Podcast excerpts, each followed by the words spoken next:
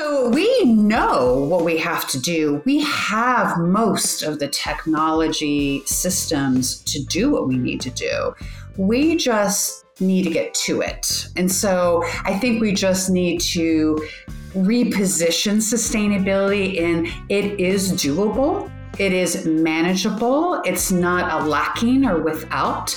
It's just a change of mindset. And we have to do things differently. Welcome, everybody, to season three of the Here Together podcast. We are your hosts, Charles Matthews and Kelly Roberts. And we're obsessed with the big question. Dur, dur, dur, dur. Can we live together sustainably? And if so, how? So over the next year, we're going to curate conversations with people who are living in eco-villages, designing new cities, inventing new or unearthing old household technology, people who are at the forefront of sustainability science to get the answers for ourselves and for you. And we're really excited to interview Kate Gaertner. Kate is a leading sustainability expert and a consultant with twenty-five years of corporate and entrepreneurial experience. Kate is also a personal carbon footprint evangelist on a mission to help individuals align their priorities with their values to create positive change and a livable world. Wow, that, that sounds really cool. I'm, and I, we love values here absolutely, at yeah. the Here Together podcast. Yeah, that values alignment I'm, I'm really excited mm. about. I'm really excited about this book. I'm really excited to, to bring Kate to all of you who are listening. I think she makes personal sustainability so much more possible.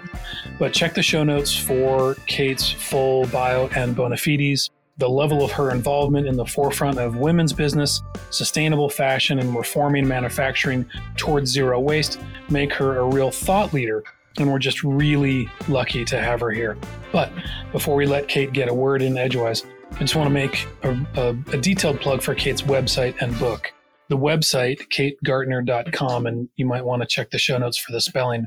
It's K A T E G A E R T N E R dot com. It's this incredibly useful and generous portal into personal sustainability. I found Kate because someone in my Twitter feed forwarded Kate's sustainability quiz, which helped me see where my efforts were strong and where they could be stronger. kate gaertner dot com also contains links to worksheets that you can use to make clear and closely customized action plans to reduce your carbon footprint and make your life better. And we're going to be talking about Kate's book, Planting a Seed: three Simple Steps to Sustainable Living, because it's packed with actionable sustainability tips and a template for prioritizing those tips and actions in a way that matches who you are and what you value. So that's what we're doing. That's cool stuff. Yeah. I'm excited about that. Good, good. And Kate, I've read the book. Kelly I, hasn't. I have not yet read the book, but I've heard a lot about it from someone, yeah. and uh, we're both very excited about the ideas in the book. So, so Kelly's the stand-in for you, the audience. Here I am with yeah. you, the audience. Absolutely, absolutely. Yeah, welcome, welcome, Kate. Thanks so, thanks so much for joining us. Yeah, it's nice to meet you, Charles and Kelly. So the first question. Well, we're really curious um, because sustainability deals so much with sharing resources. Did you have to share a bedroom when you were a kid? I heard you ask this from somebody else. I did. I did. I was the only one. So I was the third child of four, and our house only had four bedrooms. So when they got to the third, I got mine. And then the fourth child came and they said, you know, she's the youngest. We'll stick him with her. And so I I shared my room, I think until I was about ten or eleven with my youngest brother. And how'd that go? I mean. How old were you when they told you you had to share? He came along three days before I turned five. Happy birthday. Happy birthday. Yeah. So we had two single beds. You know, I think I remember it being like zoo-like. Like she, my mother had put up um, like a rim, you know, around the top of the, the, um, the walls, and it had like zoo animals. And I don't think that I minded it. I think I probably did in the beginning. Like, hey, why do I have to have this like crying, screaming baby all the time in my room? But it, I, You got used to it. We all, yeah. And the four of us all shared oh, one bathroom. Yeah.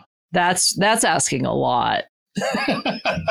Seriously. It, it would be asking a lot of my two children if they had to do that. They don't. They, they have their own. Yeah, bathrooms. I have a certain stance on on the the toilet to human ratio in a given house.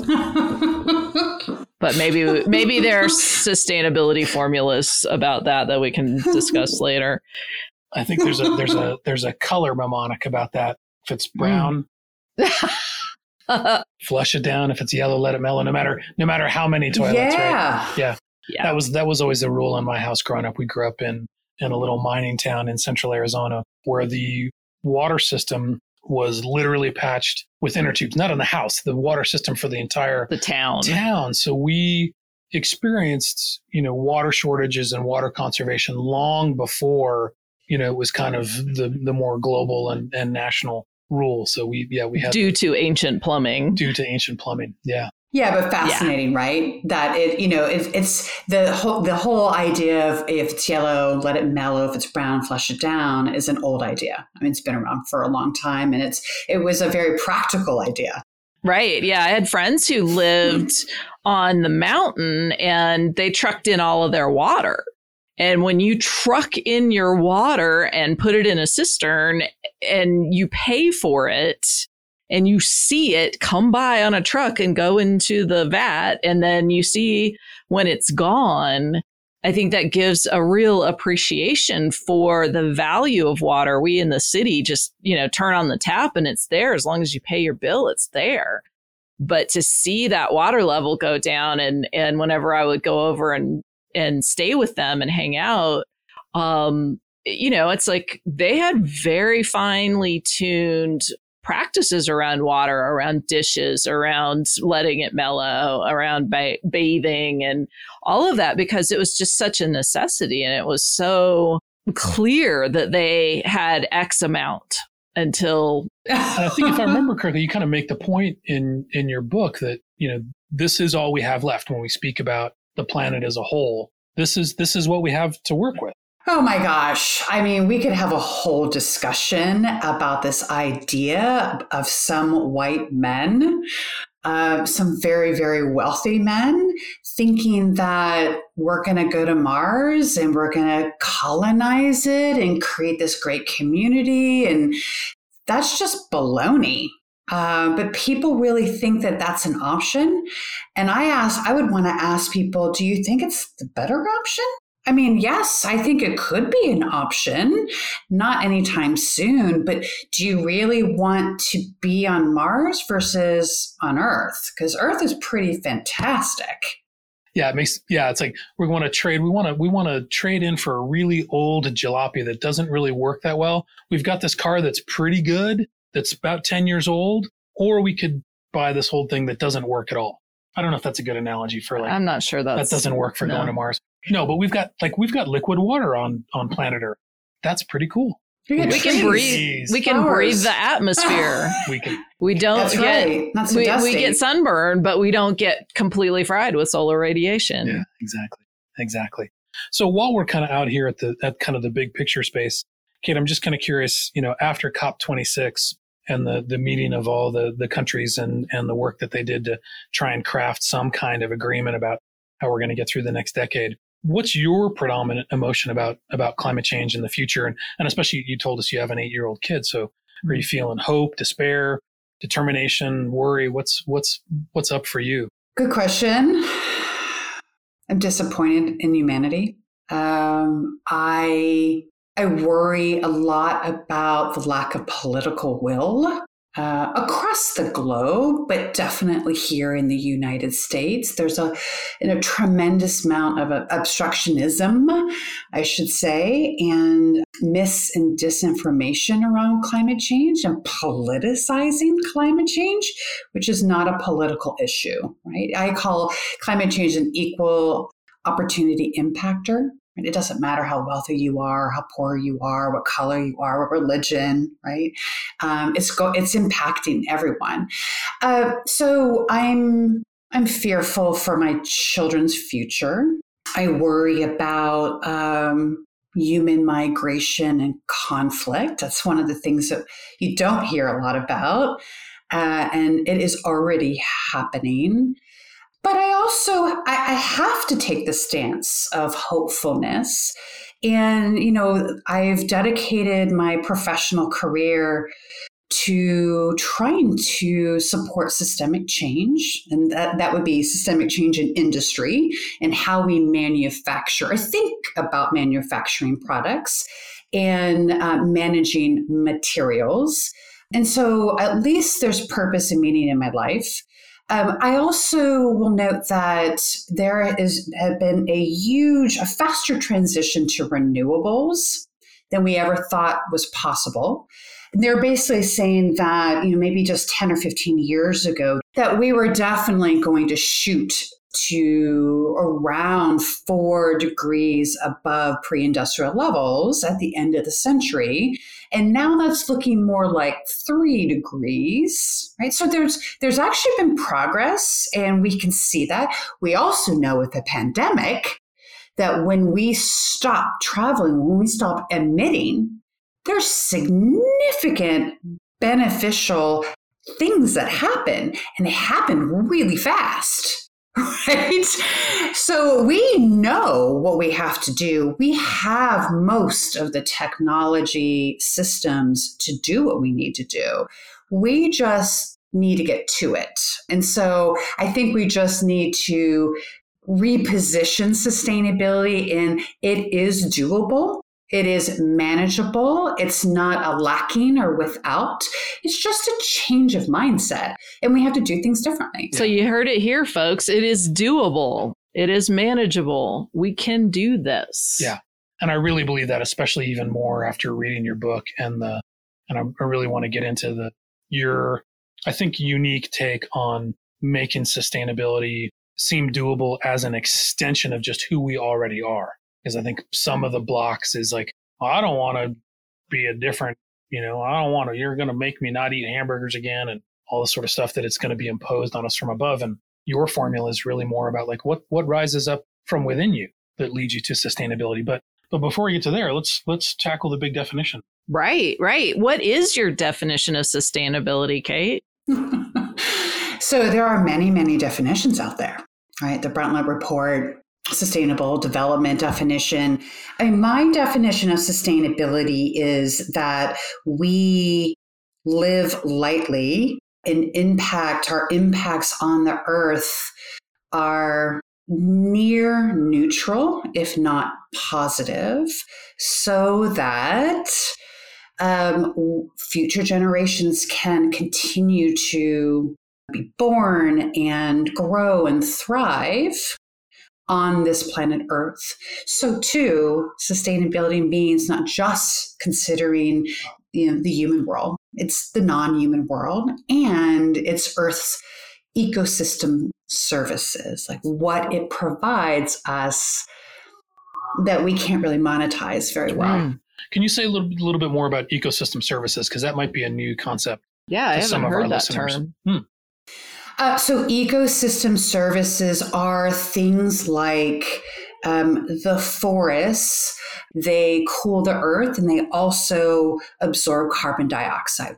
But trees have to be around for at least twenty, twenty-five years to be able to start doing that. But what the other thing that forests do, if they're high up, um, alpine forests, for instance, there's snowfall, and then in the, in the summer, the warmer months, that snow melts, it goes down the forest, the forests clean and decontaminate that water system, right? But it also serves to regenerate the aquifers that are underneath. So these are all, these are all ecosystem services. They exist on Earth and they perform very well these duties that allow humans and non-humans alike to survive and thrive. Right. And another classic example is, is bees provide, mm-hmm. you know, billions of dollars worth of pollination services that we would never be able to do by hand. Right. We don't have, we don't have little bee bots yet to, mm-hmm. to pollinate the almond trees or whatever. Yeah. Thanks for that definition. And, um, you know, one of the things that you and I interacted on on Twitter a little bit is the both of us share this frustration with the idea that what sustainability is about is saving the earth. And it's, we don't have to save the earth. We have to make sure that it is still able to sustain us, right? That's right. The earth is going to be around for a long time, as long as the sun is going to be around. Um, and I know that's a really tough, that's a really tough proposition for humanity. They don't want to think that way. Yeah. We, we have to save mm-hmm. ourselves. Yeah. You know, you make a really compelling case in the book for individual action for reducing carbon. And, you know, you mentioned earlier that governments have, have really been lagging, that they haven't been leading in this around the world. And, and strangely enough, corporations have been some of the leaders. You know, Walmart is putting solar panels on the roofs of their, their factories and their stores. Like, who would have thought Walmart would be mm-hmm. a leader in sustainable action? And, you know, the, you know, kind of the three legs of our culture, right? Business, government, and, and individual humans. You know, if, okay, if government's not going to lead, but corporations are, can we get humans, individual humans, individuals working on this? And, but you make the case anyway that, that the United Kingdom was able to reduce individual carbon footprints by thirty percent in just ten years. And you, what do you think the goal for the U S should be? I know we have some international listeners, but what do you think the, the goal can be? What's the attainable goal for those of us in the United States as far as reducing our individual carbon footprint? I mean, I think that by twenty fifty, we have to get close to around seventy-five, eighty percent of reducing our footprint. And a lot of that is involved with the energy that we source and then how we truck ourselves around or get ourselves around to our daily activities. Um, so those are two really biggies. And then food, the food system. We have to think about these systems, but eighty percent, seventy-five to eighty percent by twenty fifty, and then just eke out a little bit more, maybe, you know, another ten to fifteen percent by the, the end of the century. Wow. Wow, wow, wow. So we got to do the heavy lifting in the next uh, thirty years here. Yeah. Yeah. yeah. But maybe it's not so heavy. Well, I think that's that's one of those those things. Like people, like you were talking about earlier, Charles, like I, I think so many people feel like sustainability means I have to give up using the good dishwasher stuff and I have to, you know, give up my, you know, diesel truck, or I have to get, it, it's all about giving up stuff. Um, I'm really curious. Um, Uh, also, you know, Charles has been talking to me about your book for the last few days, but I've, if you could tell our audience a little bit more about how you envision the sustainable lifestyle. And, you know, it sounds like it's a way of having an abundant lifestyle that isn't all about giving ev- up everything that's fun and good. So you're exactly right, Kelly. I mean, I think it is about abundance, but it's a, it's not about abundance of things. It's, um, you know, a, appreciation and gratitude um, for what you do have. Um, I think sometimes we, you know, it's it's this paradigm of we we need more, we want more, it's going to make us feel better, happier, better looking, sexier, cooler, right? I mean, this is a paradigm that's existed probably for, probably for the last fifty to seventy years, but it doesn't necessarily make us happy, right? We have, we're surrounded by tons of stuff and we're throwing it out faster and faster, and we're buying more, and it's lesser quality, and they, it breaks faster. And so there's, there's actually this sense of, oh my God, this is so much to deal with. You know, I think about, and, and I have kids and I do this, I buy too much for them. And right before Christmas, my husband's like, hey, we got to clean out all the closets. Like we got to weed all the stuff that they, you know, weed out all the stuff that they don't use. And it is every time, he literally just said it yesterday. And every time he says it, I'm like, oh my God, I, I can't. Like I just almost cannot even think about doing that. And so sustainability for me is very much getting back to this, these old world ideas, these simplistic ways of living that do declutter your decision-making process, can often declutter your home, and actually allow you to get back to what's genuine and real, which is your relationships with your family and friends, your neighbors and community, and um, sharing your wealth as an individual and a human rather than, you know, playing with gadgets and things.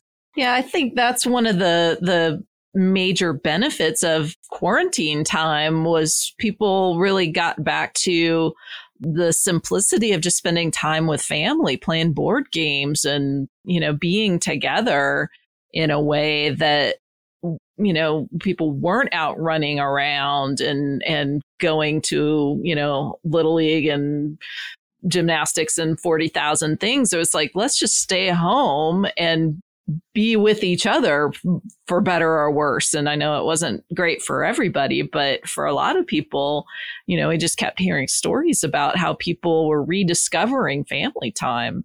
Absolutely. I mean, really, the board games were fun and the card games. I didn't even realize this about myself. And I know it was like the macro stress and uncertainty of the pandemic, but I was getting into puzzles. Like I was like digging the puzzles, man.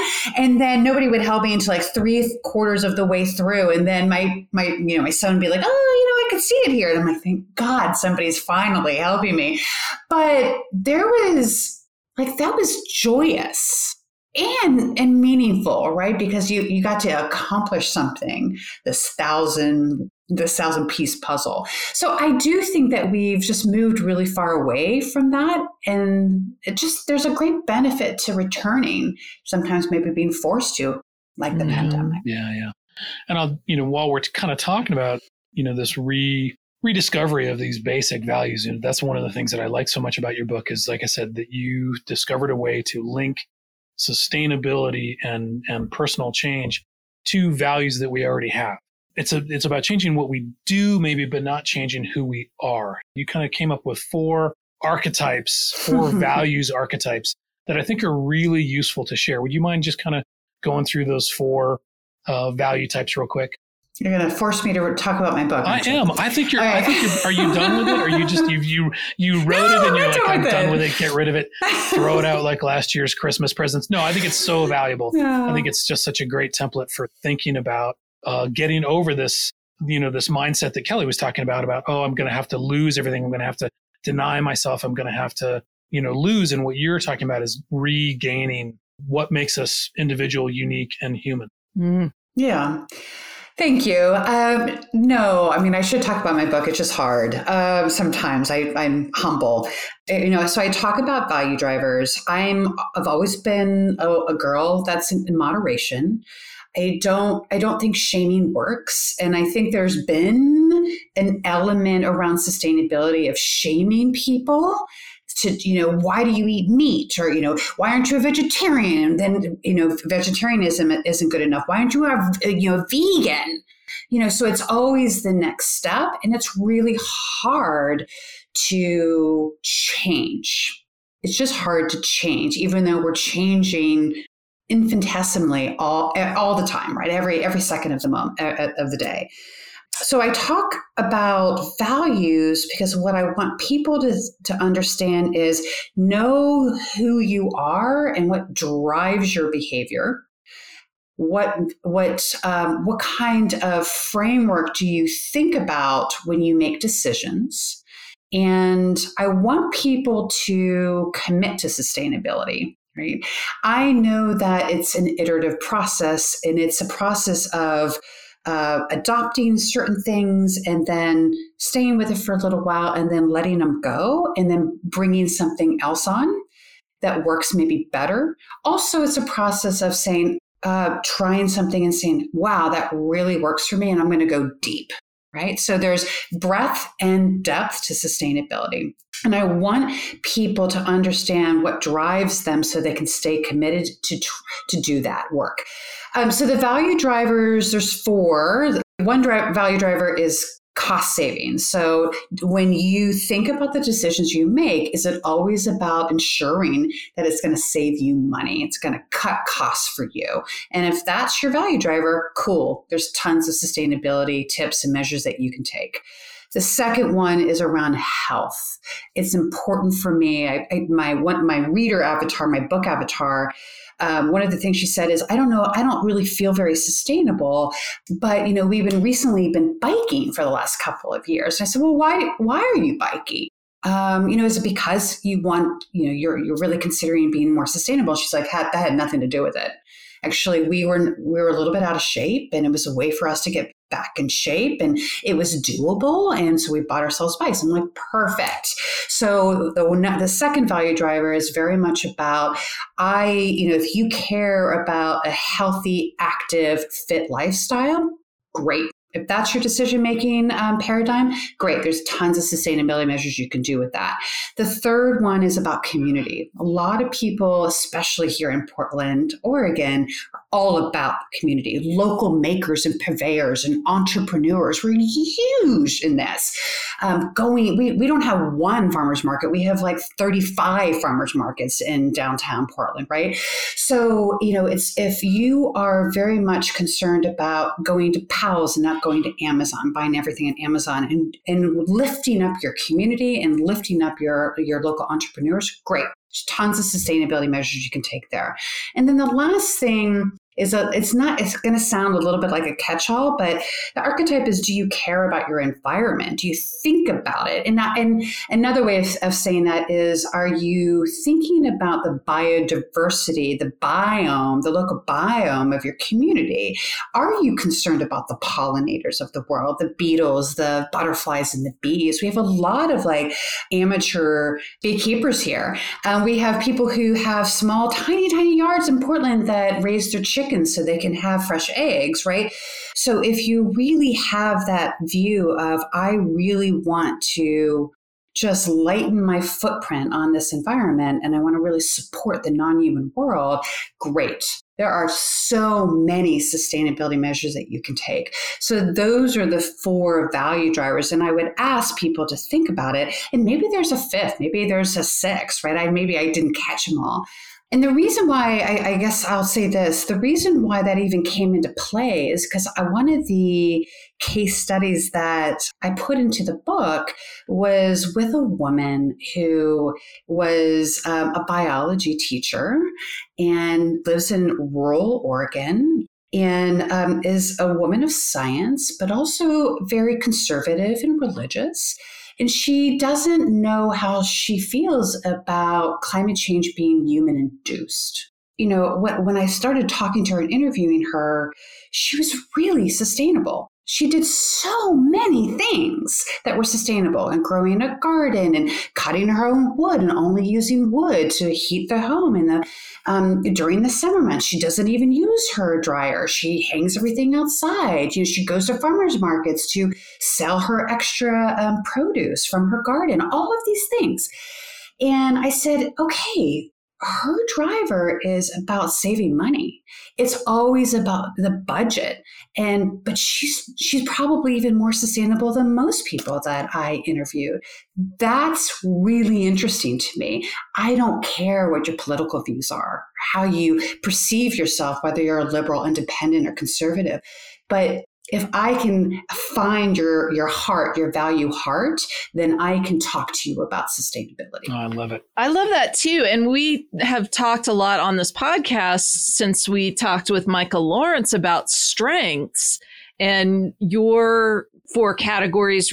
Immediately I saw, when Charles was telling me about them, I saw how they basically our strengths-based approach to sustainability. And I thought, God, that makes so much sense, because what we've been learning is that when you follow your strengths, it's easy and you have energy and momentum and things make sense. And you just go with the what you're strong at, and you don't struggle against what you're not so strong at. So to Trying, try to be sustainable and try to make all these changes in in a family, a family's life that go against the grain. It's like, of course, it's going to be uncomfortable and not fun and miserable. But if you are following your strengths and your interests, and I just love that how you said, like, whatever it is, I can find ways for you to be sustainable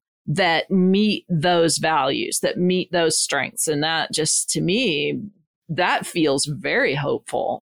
Yeah, I liked how you said that. Thank you. Yeah, the, the strengths-based approach, that's that's mm-hmm. a brilliant insight. And I was just thinking about, you know, Saturday, tomorrow's Saturday. And okay, if I'm uh, if I'm coming at this from penny pinching, then I could go plant a winter garden. Um, if I'm coming at this from a community, then I go to the farmer's market and meet who grows my food and enjoy, you know, what, what they're doing.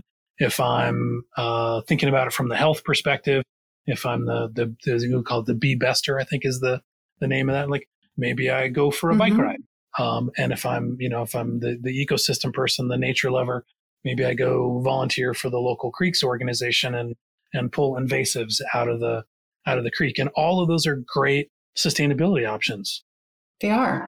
And they're all needed. Yeah. I'm mostly a nature lover. That's most, but I like, but community as well. Mm-hmm. But Kelly, you're really kind of the, the bridge builder, the community avatar when you talk about how, you know, the kind of, the kind of sustainability that you want to see. Right. I'm an, I'm an introvert. And so I don't actually want to talk to other people, but I love planning and designing.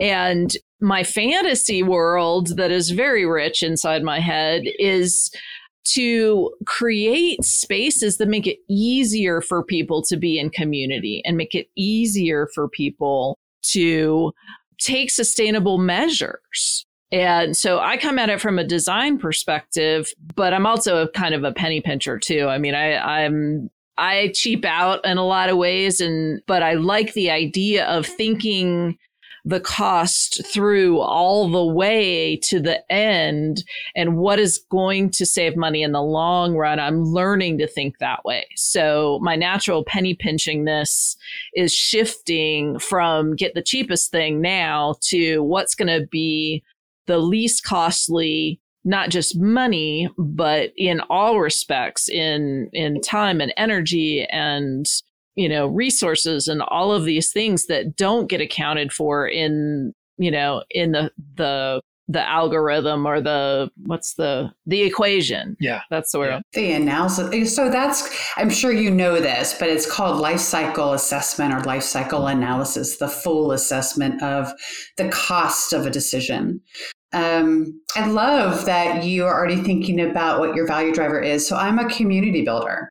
I re- almost refuse to shop online. I always want to go and support the entrepreneurs, the farmers markets, the local makers and purveyors, because it's really, if you support your community, it, be, it stays and grows more vibrant.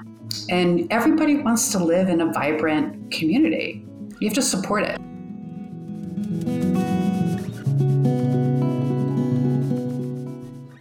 Thank you for listening to this episode, and thank you for joining us on this investigation into the question of our generation. How are we going to live in a way that can last? We hope you'll stay with us. So subscribe. It's free. It's easy. Just click the subscribe button on your podcast app to make sure you get every episode. We also invite you to join the community that's growing up around this podcast. Subscribe to the twice monthly newsletter at here dash together dot us slash join and come chat with us on the Clubhouse app. Clubhouse is this amazing, highly participatory, audio-only social media app, and I love it. We're extending the Here Together experience there every week. You can join the Here Together Clubhouse Club. We're there every Sunday at nine a.m. Mountain Time. If you're already on Clubhouse, search for and join the Here Together Club, and you'll be notified whenever we open the room. It's easy. And if Clubhouse is new to you, don't worry. We wrote a simple Clubhouse user guide that you can find at here dash together dot us slash clubhouse. We'll be having these same valuable conversations with people who are already designing and living the solutions, and you can join in. Ask questions, share your thoughts, and be a part of the Here Together community in real time. Or you can just listen while you're doing the dishes. Whichever mode works for you is fine. Just join us. And be sure to check the show notes for more on the podcast guest and related resources. It's easy. Just click the Notes tab on your podcast app or go to here dash together dot us slash pod for all the details, links, and whatnot. Now back to the show. So we've got the we've got the four value drivers, or the four and the four value archetypes, I call them. And then you talk about these seven impact categories, these seven different places where we can put a lever in and apply our values rather than deny ourselves, mm. just apply our values. Um, and I won't make you read them because I got them all written here. But transportation, energy, home and property, food, material goods, water, and trash. And I'm just kind of curious, given that given that I'm a nature lover and Kelly's a bridge builder, um, you know, what are some examples in some of those seven impact categories where we might do some sustainability work? Oh my God. Okay, so you are you're the nature a, lover. Yeah, I'm gonna yeah. write this down. Um, and com- you're a community builder, right, Kelly? Okay. Yeah, it's I don't know. I I I feel uncomfortable uh, owning a bridge builder when I don't ever want to talk to people. Go with Oh my God. You talk to people all I know, the time. It's, you, it's it's dumb. You're the the co-founder. I know, of right? Well, I love this. This is super fun. One person at a time is super fun. Okay. Um, I'm writing these down. One, two, three, four, five. Um, oh my God, I think yeah. water. Okay. Uh, okay. So um, for transportation, uh, so wait, Kelly, are you going to go with community builder or are you going to go with penny pincher? I'm going to go with penny pincher. You're going to go with penny pincher. Okay. Um, so the nature lover would probably bike or walk. Right. Um, the penny, well, you know what, I'm going to, the penny pincher is definitely going to, to walk, bike with a, a regular bike, um, or maybe even a used bike, or do, or use public transportation if it's available to them. Right. Especially if they're urban environments, a little bit more difficult when you're um, in the countryside or rural. Uh, if you are a nature lover, same, but you might upgrade to an electric bike, scooter, or e-moped, like, you know, the Vespa Electrica, right? To make it a little bit more rewarding for you. And you can go longer distances. That's transportation. Energy. Um, nature lover, you know, only renewable. It's going to be geothermal loops. It's going to be P V solar systems and, and the like. Um, penny pitcher, you might be going with more passive Um, ideas to cool your, and, and also to, to keep your house warm, right? So it's putting the shades I down, totally do that. The windows, you know, spend a little bit money on, on good, really good insulation, um, insulation, right? Um, so food, nature lover, you're growing your own garden. You're going to a farmer's market, right? You're only buying local and seasonal, and you're making your own food. Penny pincher for food. You know, I think that you're probably not going to do a C S A. You're probably not going to do a farmer's market. You might do like an Imperfect Foods. Have you? Oh, have you like at the grocery, the bent vegetables and stuff? Well, um, Imperfect Foods is actually like a membership base. It's, it's similar to a C S A, but they actually take surplus food from markets, sometimes from farms that have not been sold, that are uh-huh. ugly. And they they ship it off to homes. And so it's a way to ensure that food is not wasted, but it's not pretty food, but it's delicious right. food. So you might be that person, or you might just make sure that you, you know, a lot of people have this thing these days. I mean, this, you know, around the Depression, this would never happen, but people don't like to eat their leftovers. Like you might be the gal who's like a week in on the leftovers, and that's fantastic, right? Because you're trying to eliminate food waste. Um, that goes into waste. I just, I just, just want to pause uh, for a second and just be like, you know, again, the audience can't see this, but Kelly's got a big grin on her face. So it's like, like you can tell when something is aligning right. with somebody, when like Kelly's when they light no- up. Kelly's yes. nodding and grinning about, yeah, leftovers. Yeah, imperfect food. Yeah. Yeah. yeah. This is great. Good. Okay. Um, I hope I can make the mark on the last four. So waste. Um, okay. For a nature lover, I would literally say to not use anything that is packaged with plastic, right? And then anything with metals, um, you know that you can go to a municipal facility that's going to recycle those metals. And then nature lovers probably only going to buy sustainably made, sustainable fiber materials. Yeah. Waste from a penny pincher. I would suspect that you are going to be uh, going the durable mm. route, right? So you're going to, you know, you're going to probably go with glass or hard plastics, and you're just going to use them mm-hmm. forever. If you buy a candle that's made of glass, then you're going to reuse that and have it as, you know, this is a glass candle holder, and I now use I it totally for my pets, do that. Right? Or you're going to use it for va- vases, right? So that would be a penny I, pincher. That it just multiple Yeah, I can't uses. Throw containers out if there's any possibility they're going to be reusable. Yeah. And and why? I mean, if they have multiple uses. Um, home. There's a, let's there's let's a, there's, do a, there's a fine line bread. between uh, uh, low impact sustainability and becoming our own landfill. Mm. Oh, how dare! I have a. How you dare? Kate, can you write me a note that I can hang in front of his face? And... Uh, okay, so home and property, nature lover. I mean, this is super easy. These are some, some of this is expensive, but, you know, making a roof garden, mm. spending the money. If you have the money to create a roof garden that is going to be a wildlife sanctuary for birds and, and pollinators, um, for the penny pincher, that actually works because it really is like seventy percent reduces your energy use for your home. So it insulates your home, but it also keeps it cooler in the summer months in Arizona. Um, irrigation systems, you know, so that's a penny pincher. Nature lovers, Xeriscape.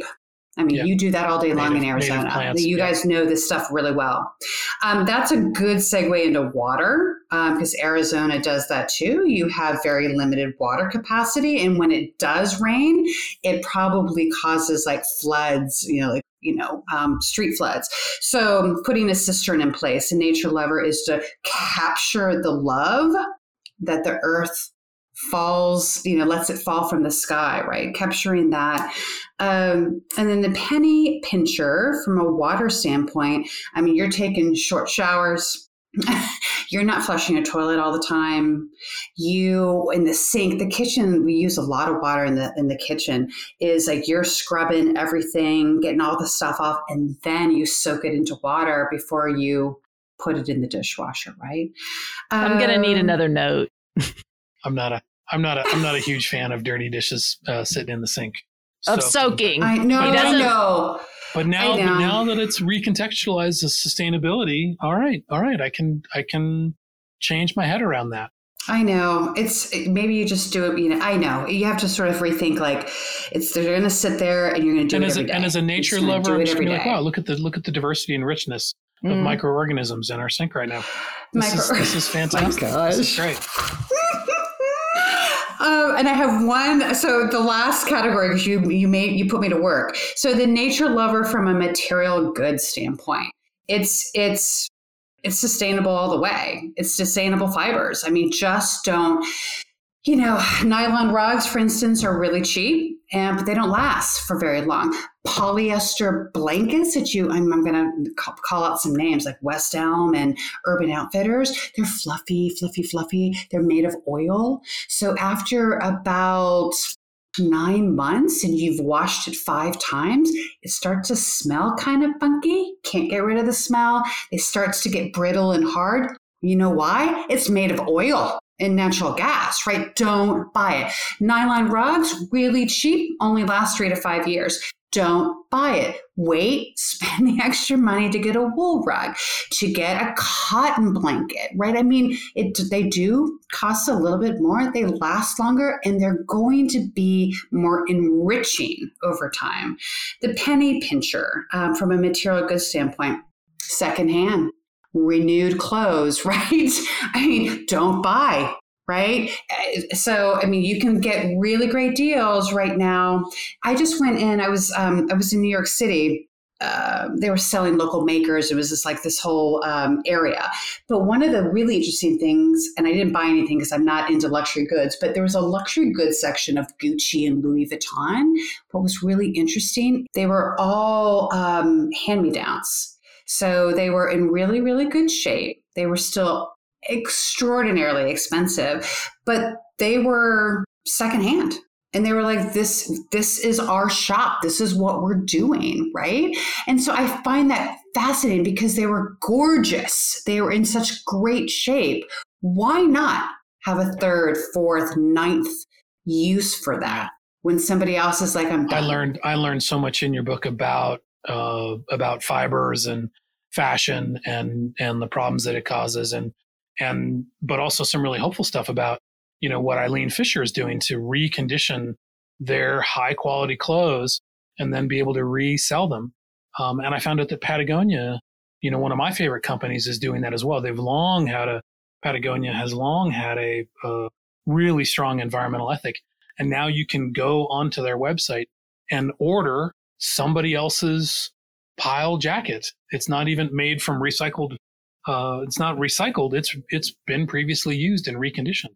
So yeah, I think this is really, really fascinating is, is like the secondhand market. If you're going to, you know, antique shops and like secondhand shops, th- there's always been a subset of the population, American population and probably global, that loves that, right? Because they're getting a great deal. They're getting old stuff, you know, mid-century modern or, you know, nineteen seventies stuff. It's cool, but it's probably a very small subset. And then most people think of if it's been used and worn and loved by somebody else, it's kind of icky. There's an icky factor to it. But this, I think a lot of these brands are changing the game on that regard. So they are cleaning it and repairing things and retagging it and making it just as good, just as cool as something new. That is our future. Right. Where where that shop that you um, you go to, you know, you'll you'll go to a mall and, you know, ten years from now, maybe twenty years from now, you'll go and you'll see a shop that's all virgin clothes, like brand new clothes. And you're like, you know, they don't even get it. They are so not woke and not cool. And I just want to shop for old stuff. That's hip love and neat. It, love it.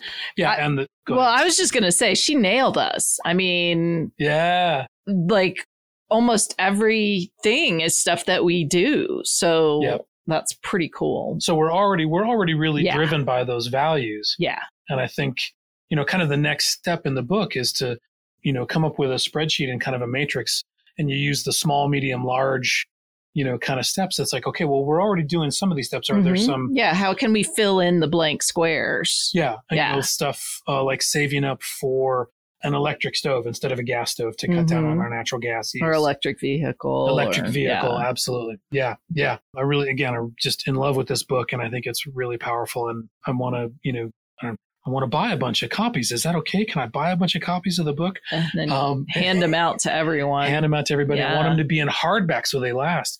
On your website, as I said in the intro, there are there's access to worksheets and spreadsheets that people can use to figure out, you know, where which value driver they have, to go through all of those seven impact categories and make some decisions. You know, I think we should, you know, value the mm-hmm. things that we're already doing. I'm glad absolutely we're, you know, celebrate the stuff that we're already doing. It's so easy to feel like it, whatever we're doing is not enough, and, you know, there is no amount that is enough when faced with climate change. But at the same time, if you lose hope, if you let it, you know, crush you, yeah, yeah. then you're not going to be sustainable. So, right. There's that, yeah. there's that personal element to sustainability yeah. of not losing hope, right? Yeah.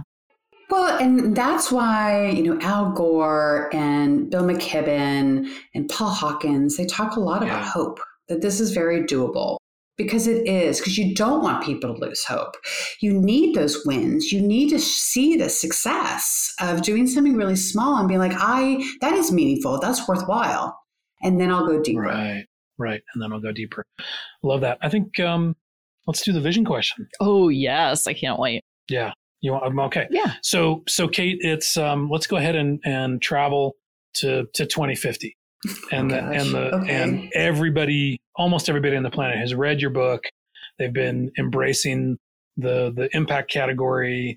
They've been they everybody knows, you know, you meet each other on the street instead of saying, you know, how was your day or what is your sign? It's like, what impact category are you working on today, or what's your what's your what's your value archetype? Um, And so everybody's been embracing these sustainable ideas and, and you know, uh, full cycle resource management for thirty years. What does that world look like and feel like to you?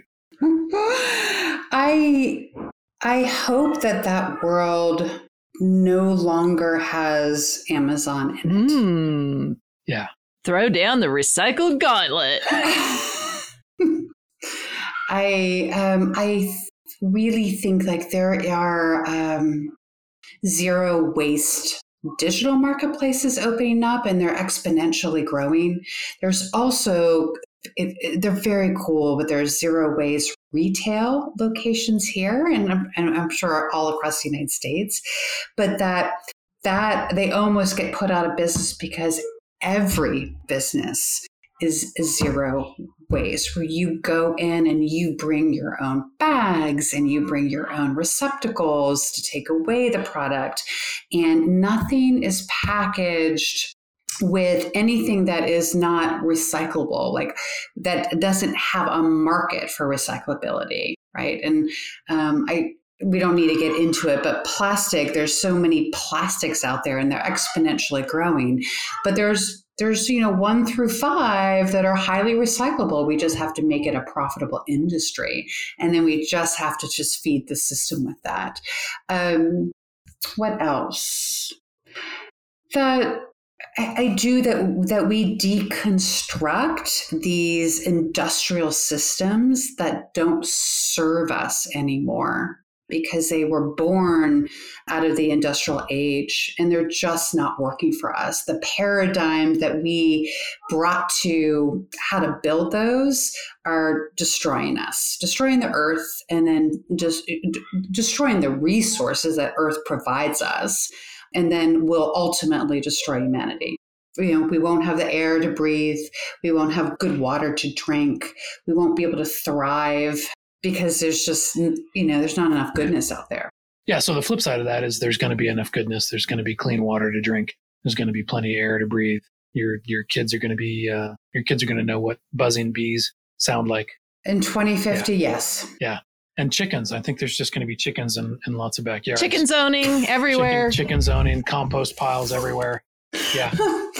Definitely, yeah. Compost. Yep. Yeah. Yes. You know, I, I, um, he's got a giant compost situation. Mm-hmm. Yeah. And, you know, I was a little, I was a little, I was, I was almost kind of embarrassed. You, you, you recite the story, you retell the story of a, of a person who moved to, in the book, of a person who moved to, um, New Orleans after Hurricane Katrina, and was looking around and discovered that there wasn't any municipal composting.